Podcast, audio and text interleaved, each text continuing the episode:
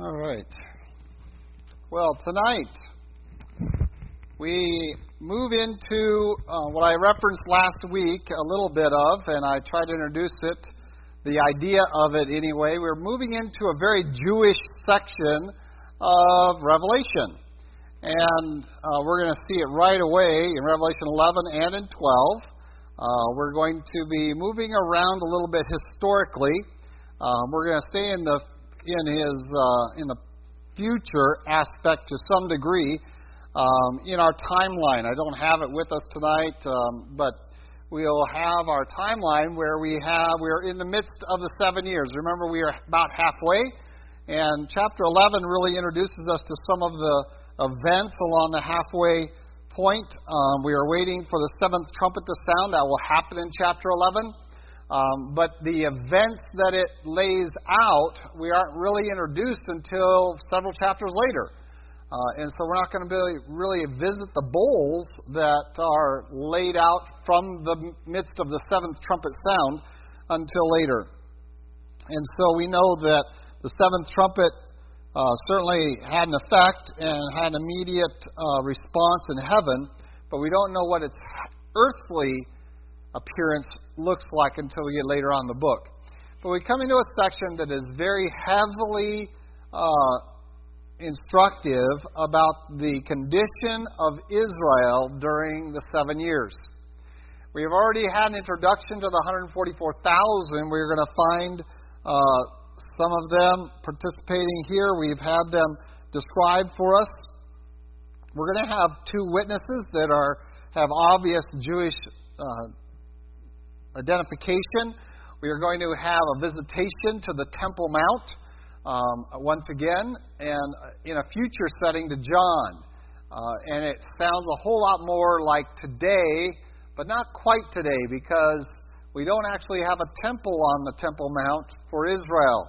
But in John's uh, futuristic period, when which is future still to us, though not probably very far off, um, there is a temple uh, and this is not before the rapture, this is after the rapture. We are halfway through, and I would contend that we are not going back in time yet. He will give us that reference point in a little bit.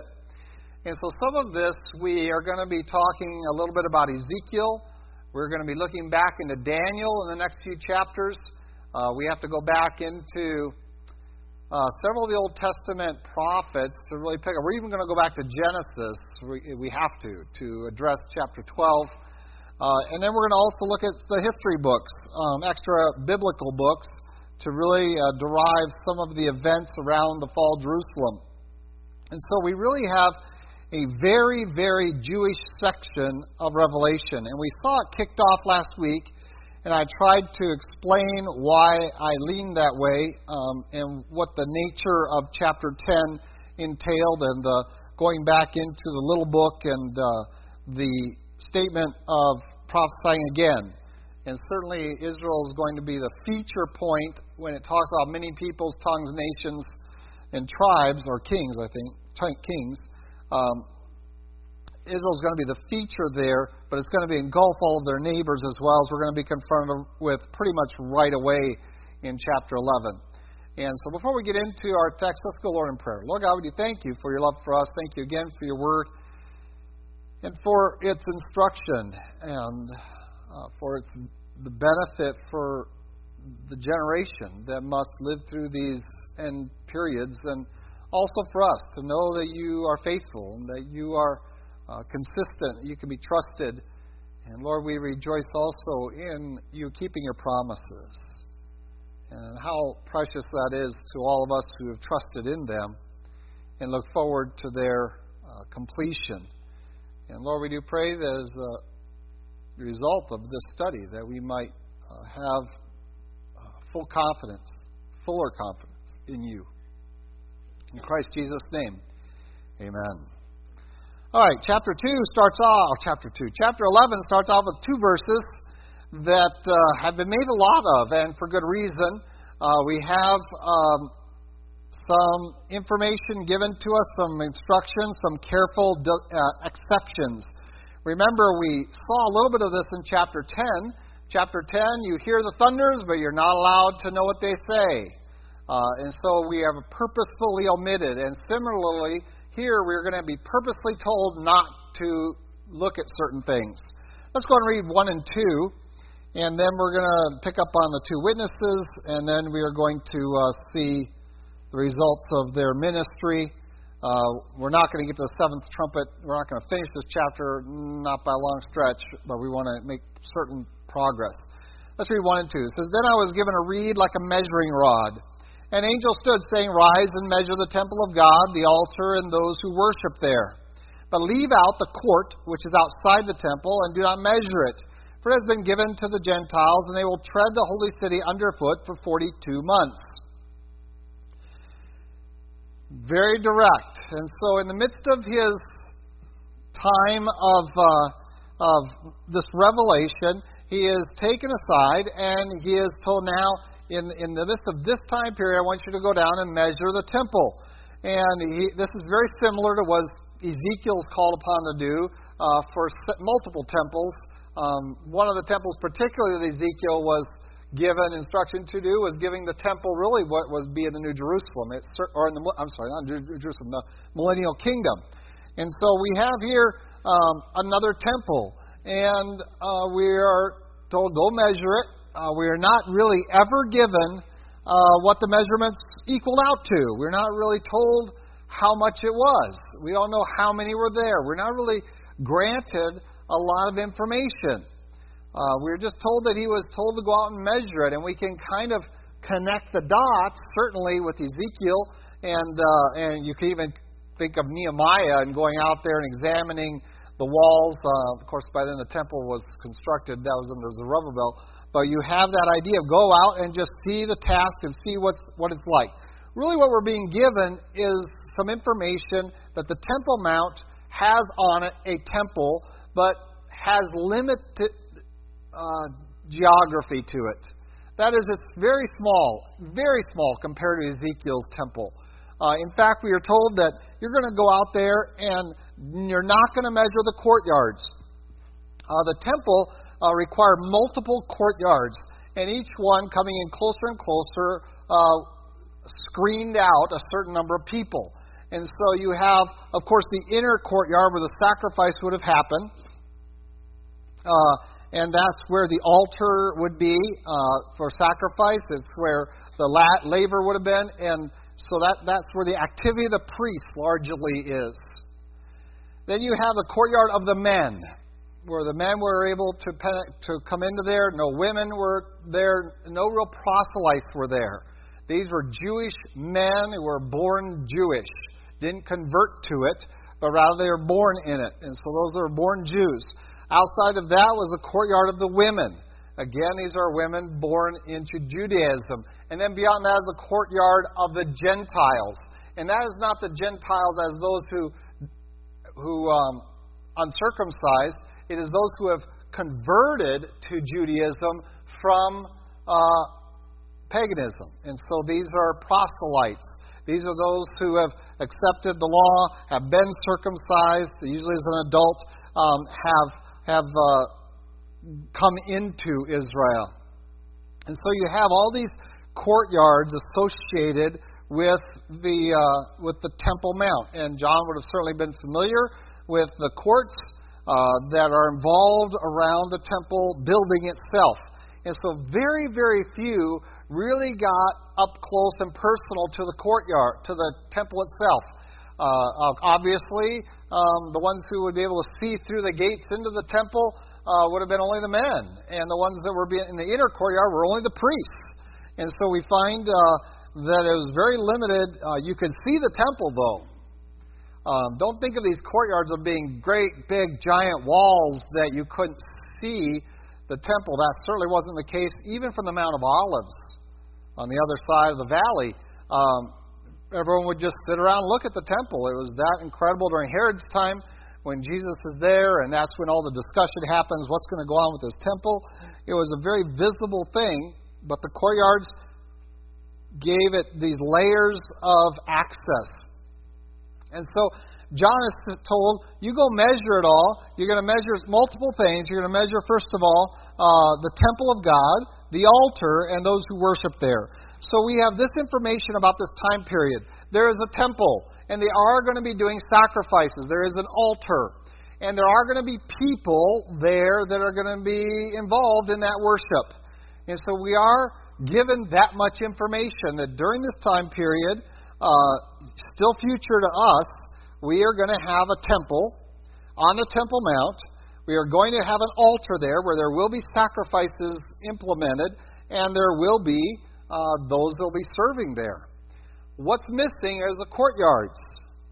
Don't measure those because they really aren't going to be something that is under the uh, authority of Israel. And so we are given this pretty substantial bit of information. Uh, don't measure it. It doesn't belong to Israel. It's not Jewish. It's been given over to the Gentiles. That is, that here on this holy site, on this Temple Mount, um, it's not going to be entirely dedicated to Israel's purpose. They have a temple, they want to have sacrifices, but they're not going to have the whole Temple Mount. It's just not going to be available to them. Only a very small portion. And uh, the temple itself, uh, the footprint of the temple itself is not, uh, well, widthwise, it would fit within this room. Lengthwise, li- about this long, maybe a little bit longer. Um, so it would fit in here almost entirely. So when you think of the temple, we usually think of this huge structure, but in terms of its foundational footprint, it's really pretty small, but it is very tall. And so when we look at that and we consider it, um, we say, well, if it's just the temple and the altar, which means that courtyard where the priests serve, and not these other courts, it's really a very small area that's required in the Temple Mount to accommodate that. Um, we're talking about a uh, quarter acre, we're talking about something very small um, uh, of space. And so when you visit the Temple Mount, I've shared this before when we got back from Israel and showed some of those slides. I should have probably bought them tonight to show you. Um, we obviously know what's on the Temple Mount today, and some have conjectured that the Dome on the Rock has to be blown up for this to happen. And this is the verse that they use to substantiate why that has to happen. And so when you watch movies about the end times, and about the Temple Mount, usually you'll see like a, let's see, one I've seen had a lightning bolt from heaven come and blow up the, the Dome of the Rock to make room for a temple for Israel. Uh, and God supernaturally intervening to accomplish that. Some people actually have the man of sin involved in that to set up this treaty with Israel based upon that. Um, and that's all very fanciful. Um, and what it ignores is the fact that they don't need the whole Temple Mount. And in fact, we are specifically told they won't get the whole Temple Mount. And that should be instructive for us. Um, we're not waiting for the Dome of the Rock to be ex- to be removed, to be raised. We're not waiting for it to be uh, dropped on site um, or vanish. We're just not looking for that. That's not something that we need. What we need is to recognize where the temple site really is, um, and then uh, is it potentially available? Is there potentially enough space on there for a temple to be built um, and shared on the Temple Mount with Muslims? Can you imagine that? That'd be a really hard thing to imagine. Um, first of all, let's just set the tone here. Um, many of us overestimate the Muslim commitment to the Temple Mount. Um, they really weren't interested at all in it, not at all, until Israel became a nation. And then suddenly they became very interested in it. And suddenly it was a very important place. It was basically a garbage hill. Um, in fact, there's still some rubble up there now, just kind of pushed off to the side. And so when you go there, the, the Temple Mount is not, there are some parts of it that are very nice in and around the uh, Dome of the Rock, but there are some parts of it that are just ignored um, largely. And so when you arrive there, you think, well, this is all going to be very lush and very extravagant, and it's really not, because the Muslims weren't really committed to it until the Jews became interested in it. Once they became a nation and were interested in it, now they had to make it so important that they couldn't surrender it to them. They just didn't want them up there. And so, in terms of holy sites, it is one of Israel or Islam's holy sites. Um, but it certainly isn't way, way up there. They do not make pilgrimages there. And in fact, um, as a site itself, it's, it's not very often visited by Muslim people. They just don't frequent it. It's just it's a tourist attraction and very little more.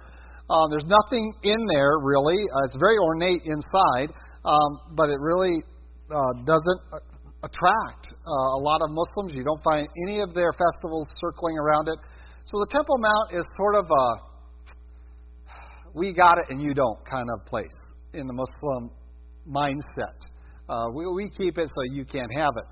Uh, and of course, every peace treaty that's been attempted here in my lifetime, the Temple Mount has been the focal point, the center point of that discussion. Uh, remember the Camp David Accords and, and all that was trying to be attempted there. And not very long afterwards, we found out that they were this close, this close, one phone call from getting the Temple Mount. And they didn't even want it all. All they were asking for is a share of the Temple Mount. And uh, uh, who is the guy? The PLO um, Sadat? No, the old PLO guy, Anwar Sadat, yeah, leading the PLO, called Saudi Arabia. He literally made the phone call, and they rejected it because it's not a Palestinian site. It's not. It doesn't belong to any country. It's Islam's possession, and that takes you back to Mecca and to the religious leadership of Islam, really to determine its fate. Um, and so, in order for Israel to get a hold of the Temple Mount, you're going to have to see multiple, and particularly Saudi Arabia, but multiple Arab nations willing to concede it, willing to allow Israel onto it. And my contention has been that's going to require a very different kind of Arab world than what we traditionally think of. The exciting part is that we are having just such a thing. What's going on in the, just in the last few weeks? Who's the big hero in the Middle East right now? Do we know? Oh, tell me you follow the news a little bit. Who is the great hero in the Middle East right now? The nation of Jordan, uh, specifically the King Hussein of Jordan, and uh, who has just taken it to ISIS. Um, he has taken it to them. Um, he is uh, committed since they uh, burned to death one of their pilots. Um, he has just taken it to them. He is uh, committed to um, uh, invoking the full sentencing on their prisoners, and if they have a death sentence, he's putting them to death. Boom, boom, boom, boom. Here, these are the people that ISIS says you release them, we'll release the pilot. They killed the pilot. Jordan is putting those people to death. They're executing them. They're on the death row, so to speak.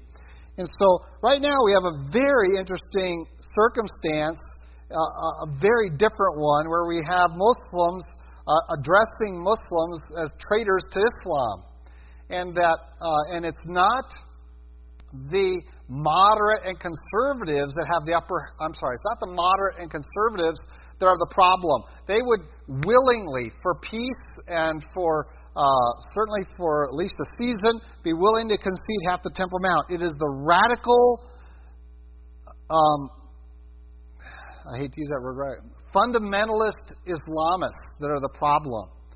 And they're marginalizing them. They are calling them now traitors to Islam. Uh, and this is very important because if there's going to be any progress in Israel taking part of the Temple Mount, it's going to require this kind of attitude that the moderates, um, the more westernized or at least uh, sympathetic uh, with that, uh, are going to have to take the stand against the radical Muslims. It is not for Israel to do. Have you noticed how quiet Israel has been in all the turmoil around them? You almost hear nothing about them. They aren't attacking anybody. They, but they are giving a lot of intelligence to whoever needs it, and they, I think they're doing a lot of other things, um, but all way, way, way, way under the radar.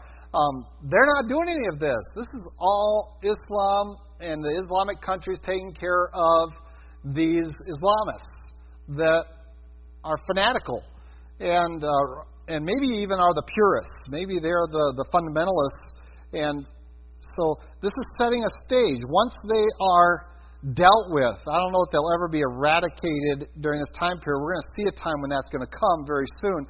But they're going to be certainly marginalized and maybe largely um, declawed um, by the other Arab nations. At that point, it will set a perfect stage for uh, a treaty that would allow Israel access to the half the Temple Mount to address the Palestinian circumstances. So we have uh, a Temple Mount that's shared. Well, what are we looking for then once we get on the Temple Mount? We're looking for where is the temple supposed to be? The Dome of the Rock sits on a rock. Imagine that. Isn't that interesting? Um, well, that wasn't informative, was it? It sits on the rock that uh, tradition tells us is where, where uh, Abraham sacrificed Isaac. Unless you're a Muslim, Abraham sa- was going to sacrifice Isaac. Uh, for a Muslim, Abraham was going to sacrifice Ishmael. And so we both believe in the story of Abraham. We both believe in the story of what happened on that mountain. It's just they have interchanged the children. Makes sense, right? Because we're the children. Of, they're the children of Ishmael, and so it was Ishmael up there, not Isaac. Uh, he was the child of the covenant and not Isaac. And so that's what they have simply done, is just interchange those, and now they have a physical lineage that's uh, connected to that. So the dome sits right there on the rock. And the question that comes up is, where did the Temple Mount sit, or where did the temple sit on the mount? And that has been somewhat debated. Um, and right now, it's really hard to get there. If you go up there with a shovel, you will be arrested and have all kinds of problems. You just can't poke around. Now, it wasn't always like that. And back in the 60s and 50s, um, archaeologists were allowed to go poke around. And they did. They did a lot of poking around. Um, and I have uh, my Archaeology of the New Testament volume uh, was one of the, written by one of the men who was up there poking around and uh, was very excited because they believed that they had found the foundation stones of the temple. So he knew, and he gives very clear archaeological description of where it was and what was in the midst of that those stones. That they were laying them out, and they were finding these stones that were foundational, and he lays it out. And he says it's and there's a dome of the spirits there, um, and surrounding that are these foundational stones. Well, we're not allowed to uncover those stones anymore. They they're still there. They have not been excavated. Uh, they have not been removed, uh, so they must still be there. Um, what uh, has happened in that whole area is that an olive grove has been planted. There is still one structure, though, there. The same structure that McCrary in his book references, and that's the Dome of the Spirits. So named. And it is the oldest structure on the Temple Mount. Now, unless you think that takes you back to Bible times, it doesn't. It takes you back into the into uh, the Byzantine period, uh, but much not any farther. Everything on the Temple Mount was completely flattened um, for many, many, many, many years. And uh, the Byzantines went in and they did put in uh, the Dome of the Spirits, and nobody knows why. Why is it there? Nobody today knows why. Um, McCrary postulates that the um, Dome of the Spirits, in his understanding of the layout of the foundation stones that he's seen, of course, he's not with us anymore, that that would mark where the Holy of Holies would sit that that would mark the place where the Ark of the Covenant would have been, or at least uh, within as far as the Byzantines could tell. Uh, he lined it up with the Golden Gate, and the Golden Gate is sit askew. It doesn't go straight in, it, it sits and actually points directly to where the temple is. And so the Golden Gate, when you dig down in there, is notched over. And uh, there's actually two Golden Gates now. They rebuilt the one up here, um, the, but the original one that they've only found in our lifetime down deeper was actually turned. And guess what building it turned and pointed right to? It directed directly to the Dome of the Spirits. The Dome of the Spirits, when I was there, um, I walked up to it, and uh, there's no fencing around. There is it's nothing. It's just a little stone building, um, very small. Uh, somebody had an office in it. There was a desk and a chair and somebody's library and stuff. That's all that's in there. I don't know if it was a teacher or if uh, you know they'd sent students out there for study. I don't know, but uh, just a little office is all it looked like, uh, and it sits there. Uh, there's no other structure around it to this day. It is completely free of all structures except for that one. It is to the north end of the, of the Temple Mount. It's away from the Dome of the Rock. It would not interfere with it. And John's measurements here, there is more than adequate space for what John has described here. And so, no, we don't need any extraordinary action for the temple, for this temple to be built that John's measuring. We are in a time period when it's not only reasonable, um, it's it's even expected that uh, um, eventually it's going to happen. Israel's preparing for it. Uh, they're ready. They are ready with, founda- with the foundation, with the stones to build the temple. They are ready with the instruments for it. Um, in fact, they have a place there that you can go visit that they have remanufactured most all of the instruments of worship, including uh, the uh, various uh, needs within the temple. Uh, the golden lamps is outside. Go look at it. It's out. It's even outdoors. They put it in a large um, display, and so uh, you you have all these things ready to go and ready to be implemented. They have been studying it for almost a generation now, of and preparing a priesthood for it. And so, what do we need? We need a temple, we need an altar, we need some priests. And all three of those are just about ready to get up and running. All that it requires is one treaty.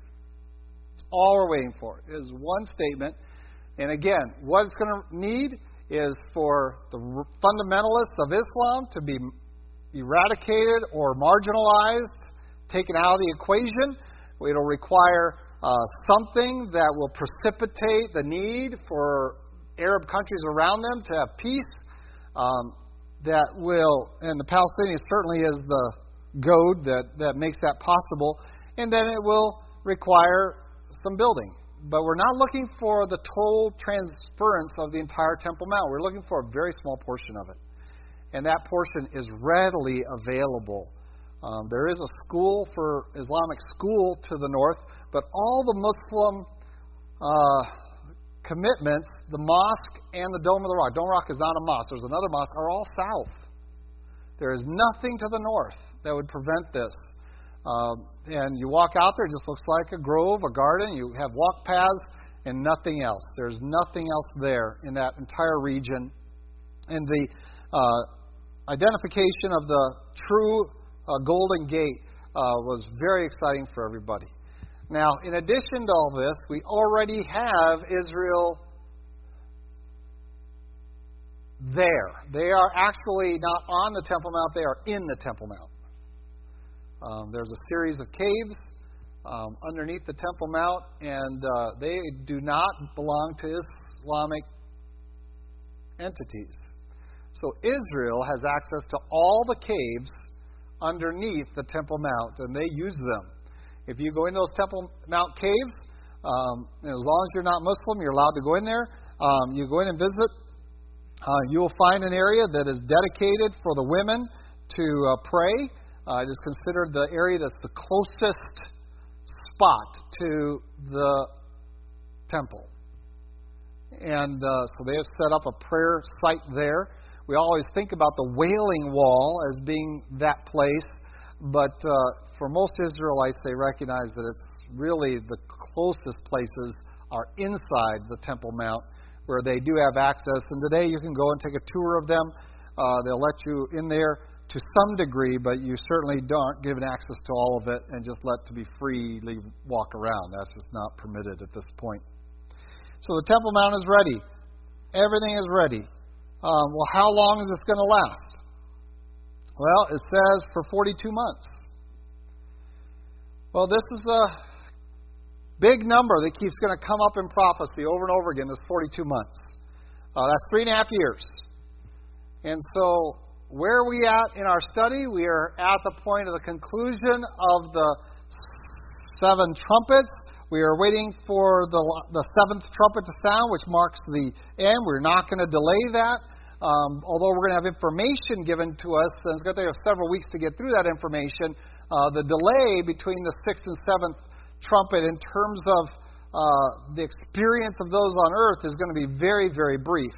Um, but there are going to be some events going on. But we're going to be introduced to some things that have been happening for the first three and a half years. But the last three and a half years, something's going to happen. It's going to be overrun by the Gentiles. It's going to be, as it's described here, uh, they'll tread the holy city underfoot for 42 months. And so, for the last half of this, there's going to be a violation that uh, early on Israel's going to be allowed to build there. They're going to build very quickly. Um, you're talking about not years, but months. It will take them months to put this building up and get it in full operation uh, just a, a few months, their state commitment is that within eight months of getting a Temple Mount, they could have sacrifices there. That's their commitment. That's what they're saying they can do. Um, there's no doubt that, that Israel will take every measure to do that. Um, and you've heard stories about trying to get a white heifer to red, sorry, red heifer, white, red heifer to dedicate it, and all the things are required. That they're breeding this, and all those things are interesting. But fundamentally, um, what's going to precipitate this is the act of the man of sin, uh, setting forth a seven year treaty that he is going to violate halfway through.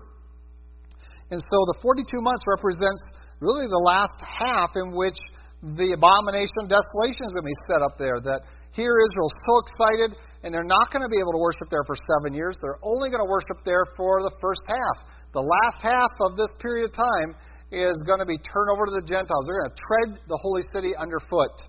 And that is not the condition today. It is not the condition, you might say, of the Temple Mount. It is, but it isn't because Israel controls the Temple Mount. They really do. They control access to it, but they can't take possession of it. And because of what it would create. And so they um, have full control of a piece of property that they themselves won't step on. And you, there's the big signs there. Rabbi so and so and Rabbi so and so and Rabbi so and so. You know, we would condemn any Jewish person for stepping on this unconsecrated mount at this time. And uh, very staunch about that. And so they control the complete access to this, but they won't step on it until at least some of it belongs to them. That they can set it aside. But it's going to be brief and it's going to be violated. And so for 42 months, it'll be tread underfoot, it'll be trodden underfoot by the Gentiles. So that's going to happen. Also, at this midpoint, as we take a kind of a deep breath before the seventh trumpet, we are introduced to two characters that we're going to look at a little bit more next week. And uh, we don't know if uh, they are part of the 144,000 or in addition to. I kind of hold the position they're in addition to. But uh, we find that uh, in verse 3 there's going to be two witnesses. Uh, that at this point they're going to, they are in their ministry. It says, I'll give power to my two witnesses. They'll prophesy 1,260 days clothed in sackcloth. Uh, again, we factor that out and we find three and a half years. These are the two olive trees, the two lampstands standing before the, the God of the earth. If anyone wants to harm them, fire proceeds from their mouth and devours their enemies. And if anyone wants to harm them, he must be killed in this manner. These have power to shut heaven so that no rain falls in the days of their prophecy, and they have power over waters to turn them to blood, and to strike the earth with all plagues as often as they desire.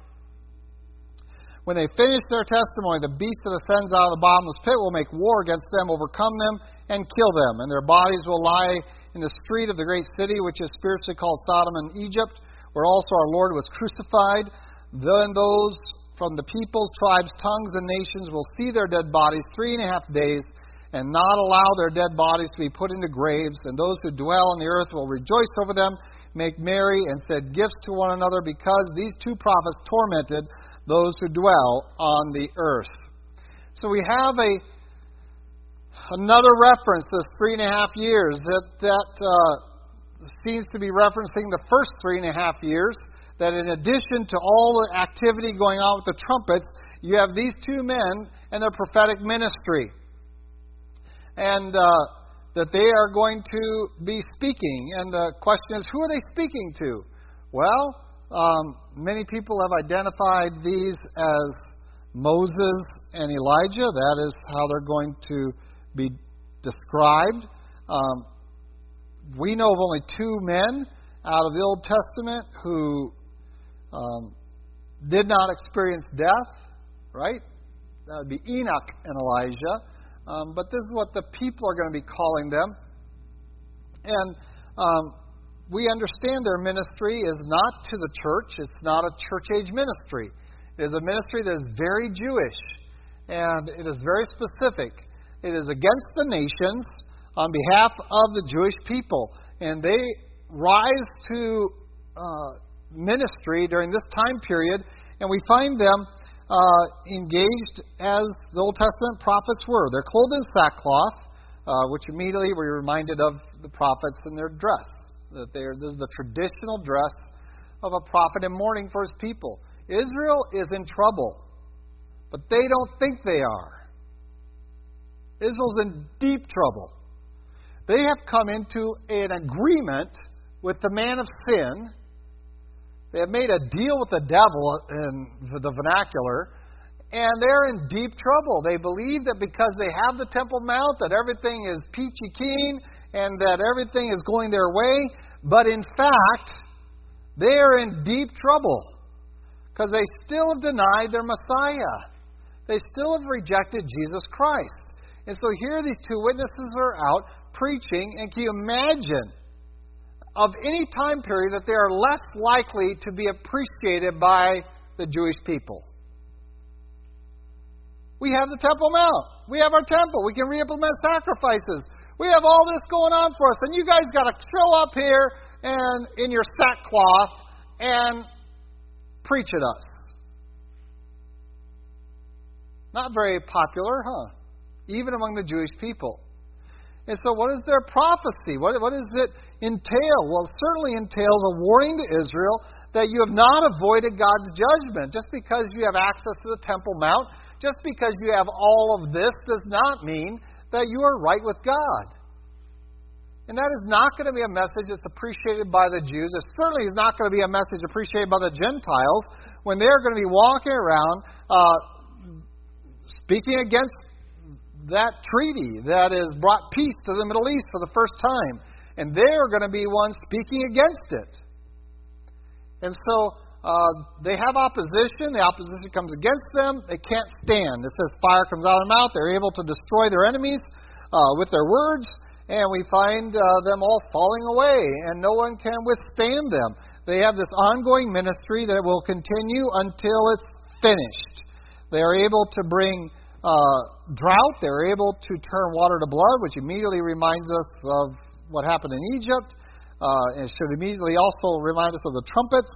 Uh, and so, in addition to the one third of the water being turned to blood, fresh water and salt water, you also have these guys making it worse. All in an effort to communicate something to Israel. And that has to be a warning. Now, whether the 144,000 respond to that preaching at this point, we are not told. Or if they have been you know, following after the Lamb the entire time, but we do find that that uh, they are presented to us as a full engaged group in chapter 14. But remember, chapter 14, we still haven't gotten to the bowl judgments. So we're still in that halfway point. And so the two witnesses have their testimony. And it's not going to be appreciated by anybody. And everybody's going to want them gone. And finally, when the time is right, down to the day, when the day is completed, and I, I have to believe this is connected to the abomination of desolation entering into the temple, that these two are slaughtered. They are finally killed when no one could kill them. And this doesn't create any mourning, this doesn't create any sadness. It only creates cause for rejoicing. And again, uh, the activity here of chapter 11, uh, years and years ago, was spiritualized and symbolized um, because certainly it's not something everybody could watch. Well, now we know everyone will watch it. Everyone can watch it, right? Just, I'm sure they're going to dedicate a channel to it.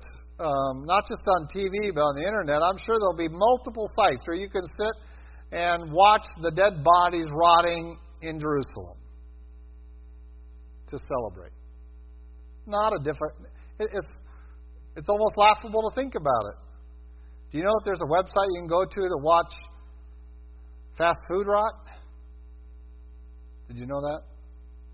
There's a dedicated website so you can go and see what happens to fast food when it's left out. And it has hamburgers and fries from all these different restaurants, and they're all labeled. And it's just continuous feed. You can just there's there's no activity. Uh, you know, if a fly shows up or anything, you just sit there and watch, and it's just a live camera on fast food.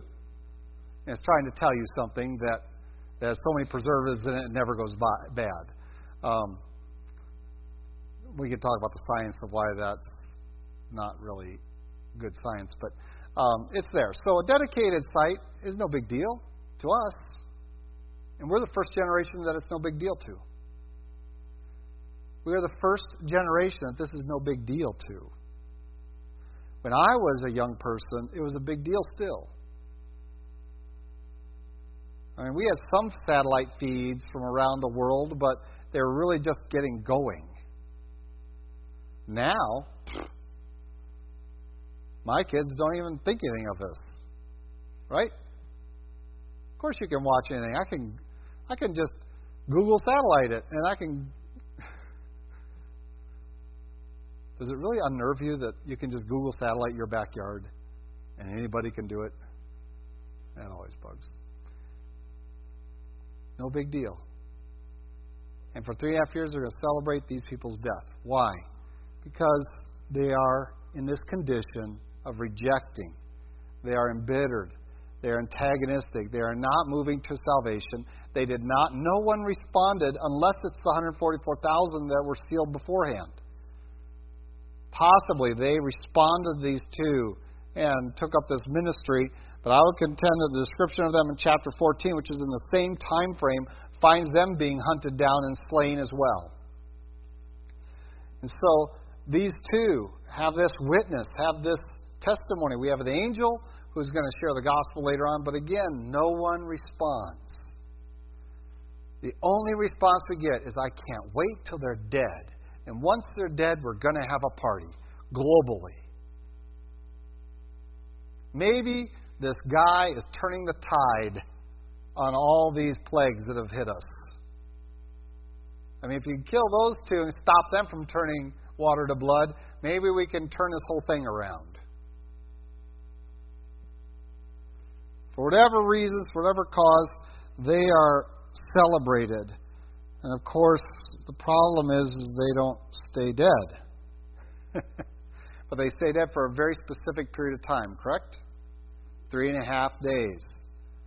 As a representation of how much time is left.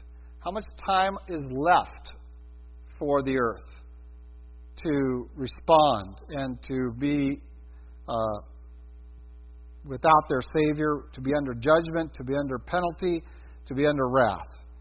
And after three and a half days, it says the breath of life from God entered them. They stood on their feet, and great fear fell on those who saw them. They heard a loud voice from heaven saying, Come up here. They ascended to heaven in a cloud, and their enemies saw them. The second time, the enemies of God have seen and heard Christ and watched us and those like us to be ascending into heaven. In the same hour, there was a great earthquake. A tenth of the city fell. In the earthquake, 7,000 people were killed, and the rest were afraid and gave glory to the God of heaven. The second woe was past. Behold, the third woe is coming quickly. And you say, well, at the end of this, says they gave glory to the God of heaven. Yes, they did in their fear. And again, I would contend that this is the focus and the attention here is on Jerusalem. That those in Jerusalem who saw this gave glory to the God in heaven, and I believe we set off a group of people who are going to be the hunted for the next three and a half years, who are going to isolate themselves so they are ready when Jesus comes back to become his nation for the millennial kingdom. At this point, they understand it is like it's dawned on them that we have been fooled. We, we have been following the wrong horse. We've been following this man of sin who gave us this treaty, and we have been ignoring these two, and now these two have shown us our error. But it's too late. It's too late at this point, really. Because the treaty is going to be broken, and everything's going to be poured out against them, as we're going to see down the road. But we find these this ministry time very Jewish and the whole perspective of these chapters is really focused on getting Israel to recognize that this is the man of sin. This is not to your benefit. Your Messiah has not come. Uh, he is not anywhere close to that. Um, you're going to have to look for him three and a half years from now and be ready because you're going to have to suffer. And that will be the condition of Israel for the balance of this period is they're going to have to uh, hide. Um, when the Temple Mount is desolated um, and the whole world rejoices and follow after, and, and all religion is going to become the enemy. Not just Jewish religion, but all religion. As we're going to see when the woman rides the beast is uh, dehorsed, so to speak, unsaddled. So we have a, a, very important midpoint period that really sets a stage so that we understand who we're talking about. We're talking about Israel. The others are not redeemable. They're not in that condition. They are believing the lie. And they're celebrating. But the people in Jerusalem that see this happening, that, that see the resurrection, that see uh, and feel the earthquake, that recognize and hear the voice, recognize it all, they're, to, they're greatly afraid. They're going to glory to God and cannot be confused with salvation, but rather of recognizing that we need to um, prepare ourselves for a different course of action. I don't know how anyone from Israel survives this seven years. And it can only be because of the ministry of these two men and the 144,000 that they survive. They will accept Christ in mass as a nation. They will receive him. He will be their king. That is going to happen. But um, they have to survive till then. And uh, we're going to have some instructions for them of how to do that. The Old Testament prophets have been replete with that. What to do when you see this, when you see this, when you see this. Be ready. And now, finally, we have some people that are starting to think, maybe I should be ready. Let's pray. Lord God, we do thank you for your love for us. And we thank you again for your word. And we uh, just pray in thanksgiving that you are faithful. And we see the evidence that what is laid out here in your word that was ridiculed uh, just a generation or two ago, uh, even just a few decades ago within this generation, uh, we see that it's completely reasonable and we almost expect it. And so we know that our days are short, and we pray that we might be of a spirit of